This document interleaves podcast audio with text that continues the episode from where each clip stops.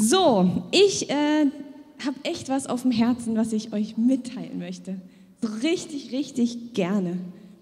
Ähm, genau, am Familiengottesdienst äh, wusste ich, dass ich predigen darf. Und ich habe so eine Stelle, ah, die bewegt mich immer wieder, weil das so eine richtige Familienstelle in der Bibel ist. Das ist eine Stelle aus dem Epheserbrief. Das ist ein Brief, den der Paulus an die Epheser geschrieben hat, um den ein bisschen zu erklären, wie manche Dinge im Reich Gottes ebenso laufen können, laufen sollen, laufen dürfen. Und aus dieser Stelle ähm, werde ich euch heute so ein paar Gedanken ziehen, die für mich total kostbar geworden sind. Als Ehefrau, als Mama, aber auch nochmal neu darüber nachzudenken, wie ich denn so als Kind war. Das war ich auch mal, als ich noch kleiner war. Ich möchte dazu anfangen zu lesen aus Epheser ähm, 5, die Verse 1 und 2. Da steht, werdet nun Gottes Nachahmer als geliebte Kinder und wandelt in der Liebe genauso wie Christus uns geliebt und sich selbst für uns gegeben hat, als ein Opfer zu einem lieblichen Geruch für Gott. Da steht, wir sollen Nachahmer werden. Das hat ja manchmal so einen blöden Touch, so gerade so unter Kindern, hehe, Nachmacher, Nachmacher. Aber hier ist das was richtig Gutes. Denn wir dürfen uns Jesus als Vorbild nehmen und wir dürfen Nachahmer werden. Jesus mein Vorbild. Ich möchte kurz nochmal mit uns beten und dann steigen wir ein. Oh Herr, ich danke dir von Herzen für diese Zeit, die wir hier zusammen haben dürfen. Ich danke dir dafür, Herr, dass du mitten unter uns bist, dass du alles für uns hingegeben hast, damit wir uns dir nahen können. Danke dafür, Herr, dass wir mit dir in Beziehung sein dürfen, dass wir dich sehen dürfen als unser Vorbild, Herr, und dass wir erkennen dürfen, wie viel Reichtum da drin für uns verborgen ist. Herr, segne jetzt die Zeit, die wir zusammen haben werden und lass es dir zur Ehre sein, Herr. Amen. Ich hoffe, heute ist was für Kinder und für Erwachsene dabei. Es ist ja ein Familiengottesdienst. Wir sind gespannt. Dazu aber mal, jetzt gucke ich mal, ob das hier mit der Technik funktioniert. So, ich würde gerne mal ein paar Fragen stellen und wer diese Frage mit Ja beantworten kann, der darf dann aufstehen. Das geht für Kinder und für Erwachsene genau gleichermaßen. Wir probieren das mal. Wir probieren das mal mit irgendwas. Wer hat, ah, nee, wenn man es mit Ja beantworten kann, muss man aufstehen. Also, wer hat denn schon mal gelogen?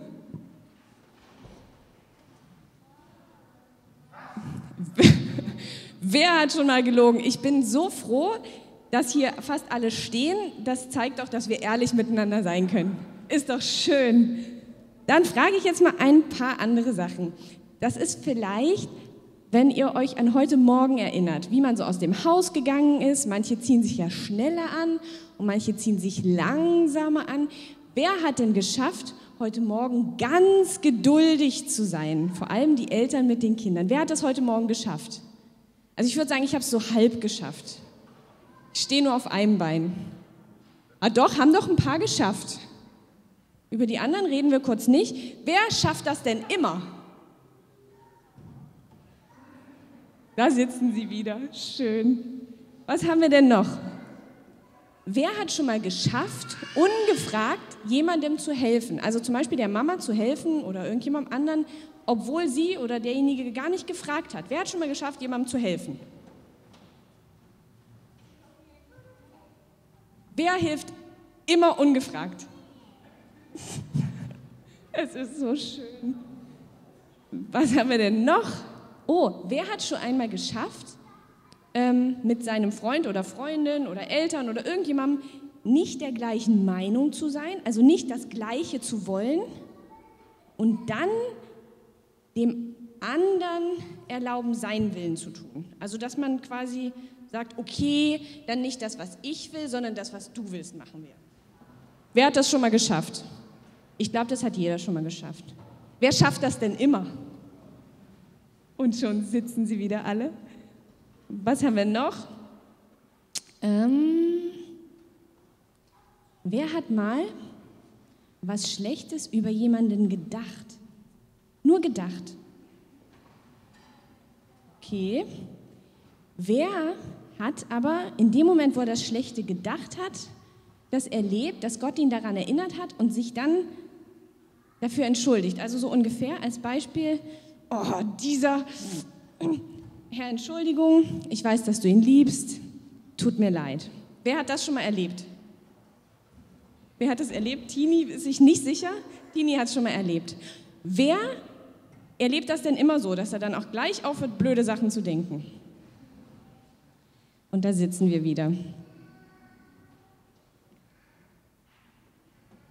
Wer hat schon mal geschafft, freundlich zu reagieren, obwohl jemand anderes ihn ganz, ganz furchtbar ärgert? Und trotzdem freundlich zu reagieren. Wer hat das mal geschafft? Das ist echt schwierig. Also, und wer schafft das immer? Also wir merken so richtig, wie Superman sind wir gar nicht. Wir schaffen das mal stückweise, richtig tolle Sachen zu machen und eigentlich wissen wir, was richtig ist, aber immer das Schaffen schwierig. Und ihr lieben Kinder, ich hoffe, ihr habt gut aufgepasst. Ganz schön viele Eltern blieben bei manchen Fragen sitzen. Die haben das nicht geschafft. Dass wir ganz perfekt alles machen können, ist keine Frage des Alters. Also Du wirst nicht lernen, alles perfekt zu machen, wenn du dann 18 bist oder 50 oder 80 oder sogar 100. Du wirst es nicht schaffen, viel genug zu lernen und dann perfekt zu sein. Und das Schöne ist, das will Gott auch gar nicht von dir. Du sollst gar nicht perfekt sein müssen werden. Dazu sind wir gar nicht berufen. Wir sind dazu berufen, Gottes Kinder zu sein. Dazu hat uns Gott berufen. Das hat er uns in seinem, in seinem Wort, in der Bibel gesagt. Wir sind berufen, Gottes Kinder zu sein. Und ein einziger war aber berufen dazu, perfekt zu sein. Ein einziger war berufen dazu, durch das alles durchzugehen und alles immer zu schaffen. Und er hat es auch immer geschafft. Und wer war das? Ja, hier höre ich schon. Da? Das war Jesus. Der hat es geschafft. Jesus hat es einfach mal geschafft. Er hat es, also wie auch immer, ne? aber er hat es geschafft. Jesus unser Vorbild.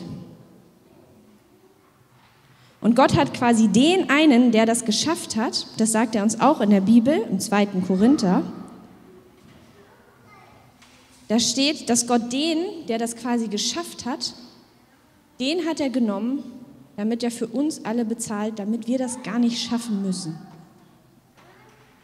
Das ist total okay, wenn wir das nicht schaffen, weil Jesus schon dafür bezahlt hat. Der hat es geschafft. Und eigentlich fängt alles damit an, dass wir Jesus bekennen, boah Jesus, ich mache so oft so viel falsch.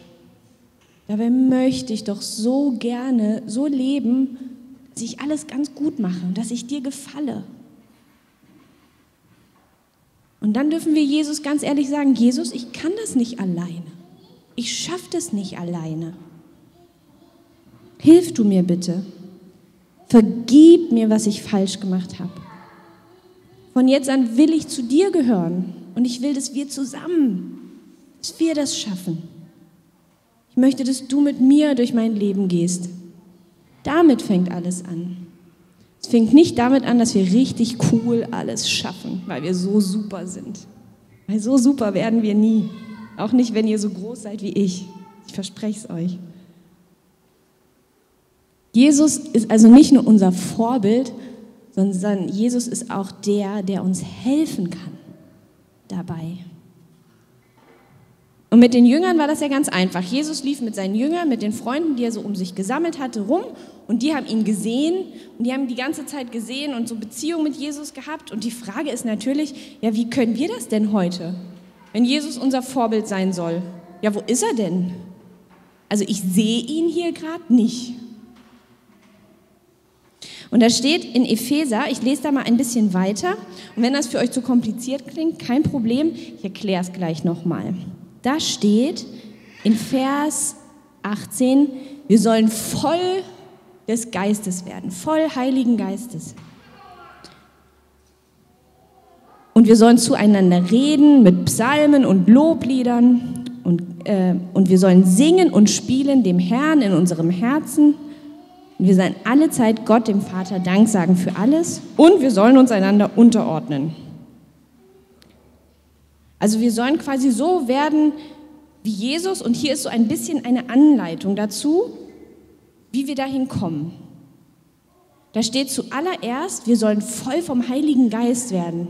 Hey, wie kriege ich denn den jetzt in mein Leben? Wie ging denn das nochmal? Also ich weiß über Jesus, über den kann ich lernen, wenn ich in der Bibel lese, aber voll Heiligen Geistes, so dass, dass Gott mir richtig nah sein kann, immer in mir drin. Wie geht das denn? Das ist ziemlich einfach. Ich würde sagen, kinderleicht. Da sagt nämlich die Bibel, wir sollen einfach Gott darum bitten. Und Gott ist der beste Vater und er gibt jedem gerne. Steht in Lukas in Lukas 11, Vers 13, da steht, dass Gott den Geist denjenigen geben wird, die ihn darum bitten. Und das kann jeder. Jeder kann irgendjemanden was bitten, also kann auch jeder einfach Gott bitten. Warum auch nicht? Er hört doch zu. So, und dann ist hier aber so eine Anleitung. Die Anleitung ist ganz, ganz schön, vor allem wenn man sich mit Grammatik auskennt, mit griechischer Grammatik. Ich gehe da jetzt nicht zu sehr ins Detail. Ich möchte euch an dieser Stelle aber ermutigen, ihr lieben Kinder in der Schule, passt auf, wenn es um Grammatik geht. Das wird richtig gut, weil man das tatsächlich irgendwann anwenden kann. Bei manchen Sachen in der Schule sind wir uns da nicht so sicher, aber die Grammatik, ich sag's euch, die ist richtig gut. Da steht nämlich nicht, also wir sollen voll vom Heiligen Geist werden und dann sollen wir Gott Danke sagen und dann sollen wir einander unterordnen und dann, das steht da nicht, sondern wenn man das versteht von der Grammatik, dann steht da eigentlich, wir sollen voll vom Heiligen Geist werden und daraus resultierend kommen diese Sachen. Und je mehr wir die Sachen machen, desto mehr werden wir voll mit dem Heiligen Geist. Die deutsche Sprache, die ist manchmal da schwierig. Aber versteht ihr das? Da geht es gar nicht so darum, wir sollen das machen und das machen und das machen, sondern da geht es darum, wir sollen voll vom Heiligen Geist werden. Und dann können wir diese anderen Sachen machen.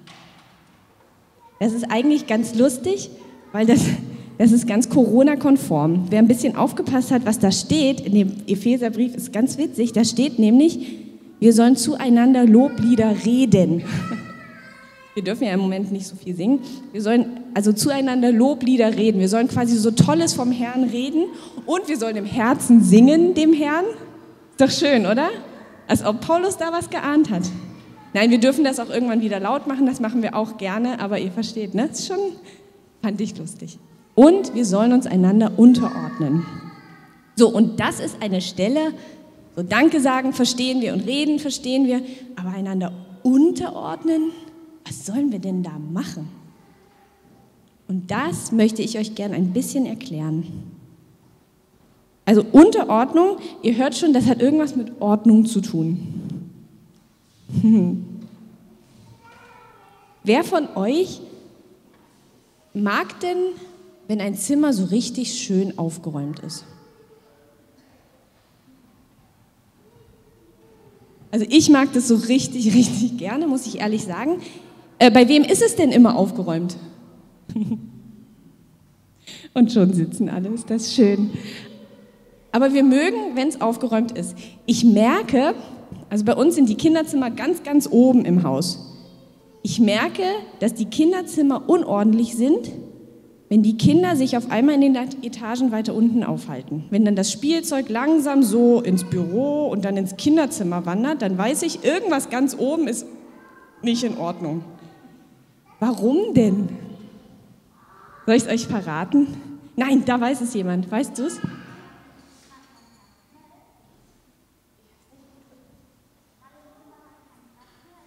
Im Zimmer ist kein Platz mehr, genau.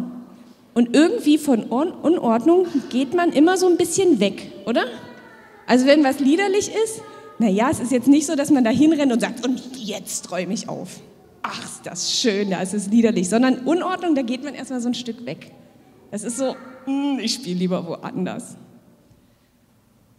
Kinder, jetzt wisst ihr, wenn ihr unten seid, ich weiß, was oben los ist. So.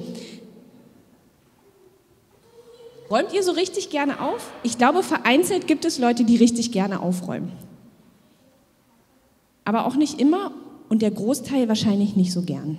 Sind wir ehrlich, oder? Also ich brauche nur in die Richtung gucken. Mein Kind nickt. Wir sind ehrlich miteinander, ist schön. Genau. Es gibt Leute, die räumen nicht so gerne auf. Aber Unterordnung, ja, dieses Wort, wovon wir geredet haben, was wir machen sollen, das hat also irgendwas mit Ordnung zu tun. Es soll irgendwie aufgeräumt sein. Und irgendwie soll es halt auch aufgeräumt sein in unseren, in unseren Beziehungen zueinander, damit keiner irgendwie so diese Unordnung meidet. Wir sollen auch in der Familie irgendwie aufgeräumt sein damit keiner so von der Familie so weggeht, weil es, ach, so richtig schön ist es nicht. Da steht jetzt aber, wir sollten uns einander unterordnen. Und das finde ich spannend, weil das eine Stelle ist, die furchtbar schrecklich oft, das sage ich jetzt vor allem den Erwachsenen, aus dem Zusammenhang gerissen wird. Und das schmerzt mir immer mein Herz. Also, wir sollen uns einander unterordnen. Jetzt machen wir das mal praktisch. Wie sieht das denn aus, wenn wir uns jetzt wirklich alle einander unterordnen? Dann gibt es hier die eine Person und die sagt, ich möchte das machen, aber nein, das, was du möchtest. Und dann sagt die andere Person, ach nein, wir machen das, was du willst. Ach nein, wir, so, und am Ende ist es ein Chaos. Kann man daraus irgendwas bauen, wenn jeder immer sich nur drunter schiebt? Ist schwierig. Irgendwann muss es doch jemanden geben, der sagt, okay, wir machen das so. Und es muss jemanden geben, der sagt, okay, was du willst, das machen wir. Und dann kann auch was richtig Schönes daraus gebaut werden. Oder wenn die Steine immer nur sich gar nicht so sicher sind, wer hier gerade der Chef ist, dann gibt es Chaos. Das war lustig. Tini hat mir nämlich noch in der Nachricht geschrieben, ich weiß gar nicht, ob sie das mit, also ich weiß nicht, wie viel da mit Absicht war, aber da hat sie geschrieben, ja, wenn der Herr nicht baut, dann baut man ja umsonst. Das ist auch eine Bibelstelle. Und ich fand das so witzig, weil das ist genau das. Eigentlich hat Gott uns eine Bauanleitung für eine richtig feine Wohlfühl-Familien-Oasenordnung geschenkt. Und die müssen wir jetzt verstehen. Das hilft vielleicht. Unterordnung hat auch mit Verantwortung zu tun. Weil wenn irgendwann einer sagt, gut, so machen wir es, ja, also der sagt jetzt, gut, so machen wir es, dann hat er auch die Verantwortung dafür. Und das ist eigentlich was Gutes, weil der andere darunter geschützt ist. Das Spannende an Unterordnung ist, da habe ich ein ganz schönes Bild. Das kennen wir natürlich als Eltern gar nicht. Ah, oh, das war das unordentliche Zimmer. Das habe ich vergessen euch zu zeigen. Also das ist nicht schön, da sind wir uns einig, oder? Da gibt es schönere Zimmer. Das ist ein bisschen chaotisch. Davon gehe ich auch lieber weg. Aber jetzt eine Situation, ha, kennen wir natürlich nicht in unseren christlichen Familien. Wir sind da immer ganz lieb miteinander und wir streiten ja auch nie. Nein. Also, vielleicht kennt ihr das, ja? Da wir, also ich war ja auch mal ein Kind, also kann ich sagen, wir als Kinder, ja, so, vor, ich war das vor ein paar mehr Jahren als ihr, aber ich erinnere mich noch dran. Und wenn man dann aber anderer Meinung ist, dann wird es auch manchmal laut. Das kennen vielleicht die einen oder anderen.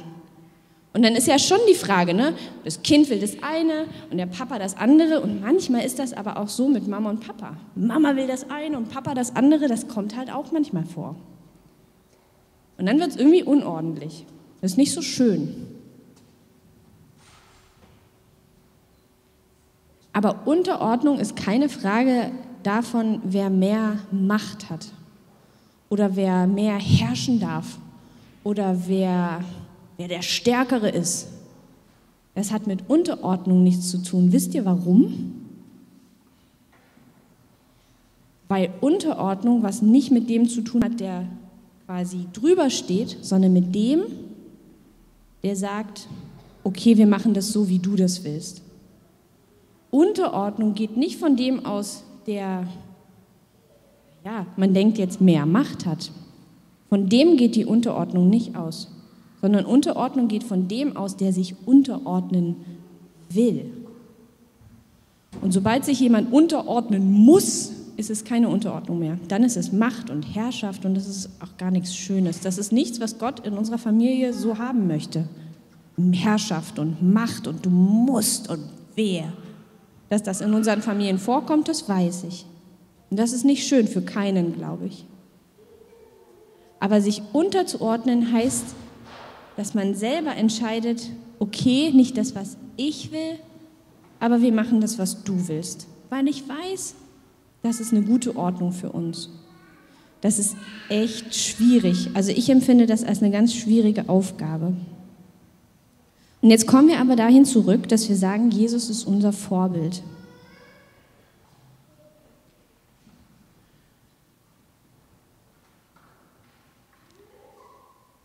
Hm. Was bedeutet das ganz praktisch? Ich möchte an eine Stelle mal erinnern, ähm, die uns eigentlich also ganz viel darüber zeigt, wie Unterordnung aussehen kann.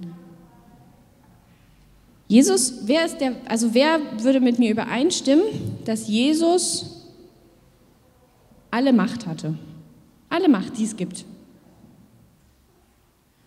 Das steht nämlich auch in der Bibel, da steht, mir ist gegeben alle Macht im Himmel und auf Erden. Also es ist ganz klar, wer der Mächtigste ist.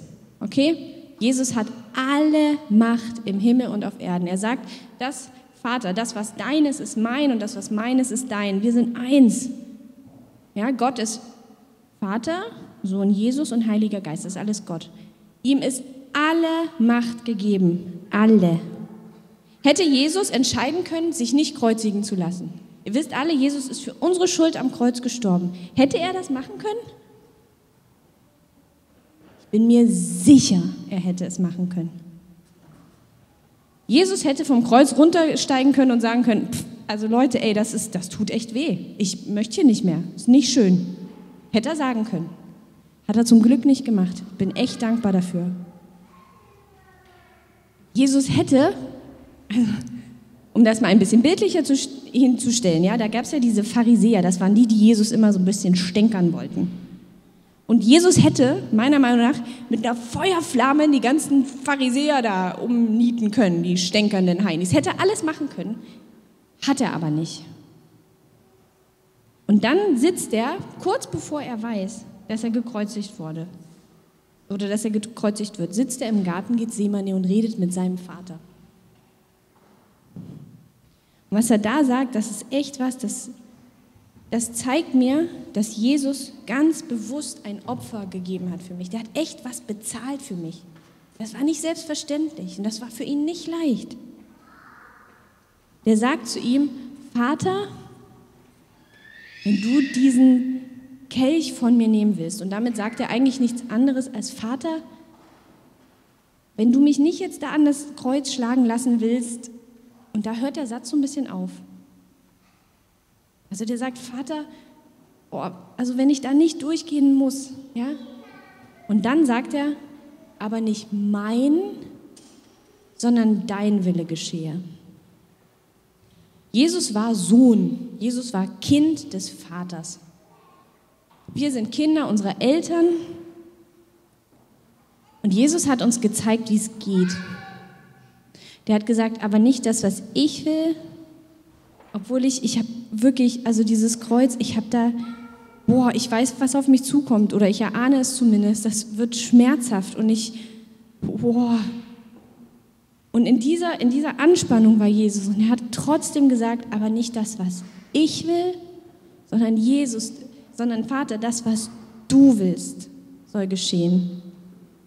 Jesus selber hat sich aus freiem Willen untergeordnet. Und auch darin ist er uns Vorbild.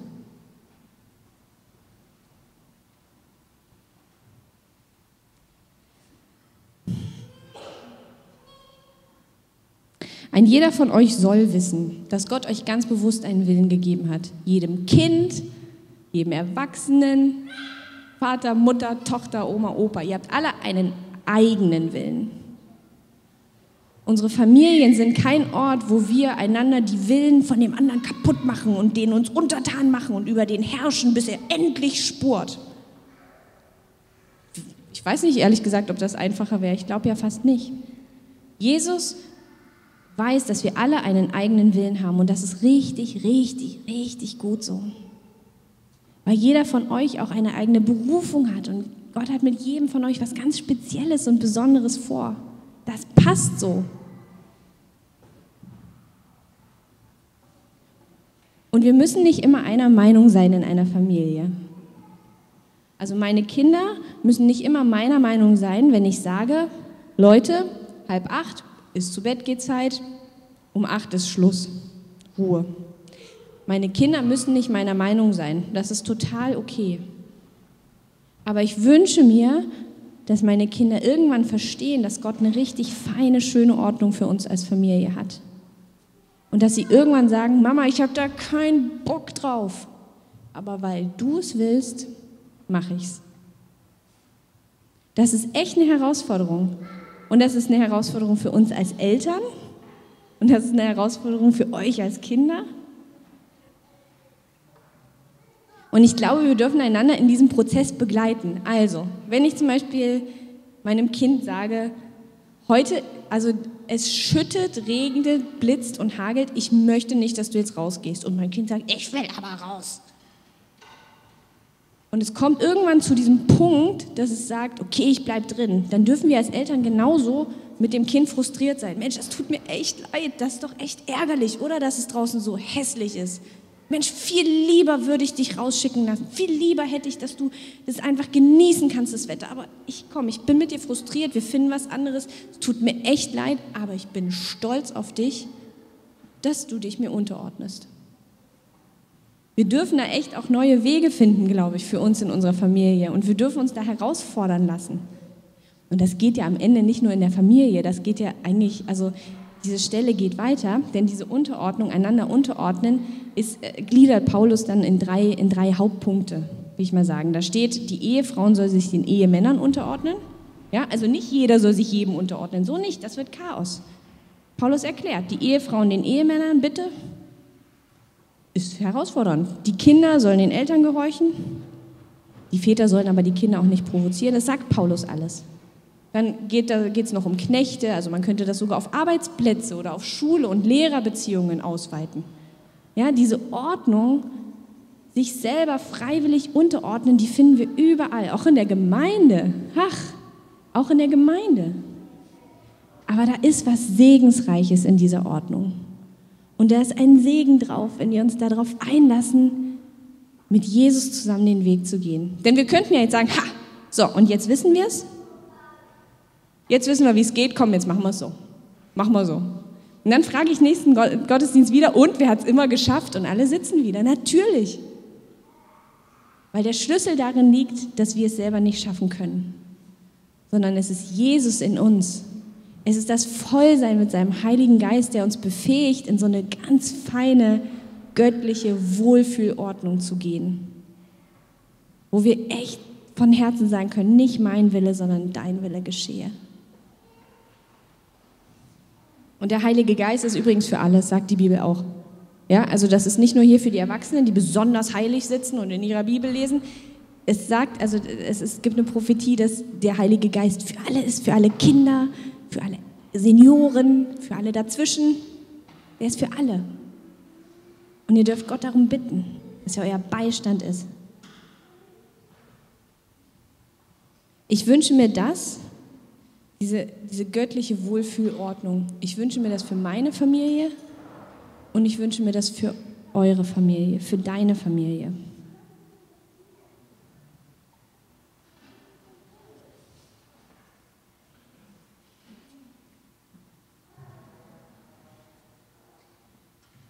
Wir dürfen das annehmen, dass Jesus unser Helfer ist und dass er uns gerne helfen möchte. Wir dürfen wissen, was sein Wille ist. Das erkennen wir, indem wir die Bibel mehr und mehr lesen. Und indem wir mehr und mehr Zeit mit ihm verbringen. Beim Beten, indem wir so leise seine Stimme anfangen zu hören. Aber wir dürfen immer wieder vor Gottes Thron kommen und sagen, aber ich schaff's nicht alleine. Hilf du mir. Ich wünsche mir, dass wir Familien voll Heiligen Geistes werden. Familien voll Heiligen Geistes. Und dass wir in Gottes Ordnung mehr und mehr leben können.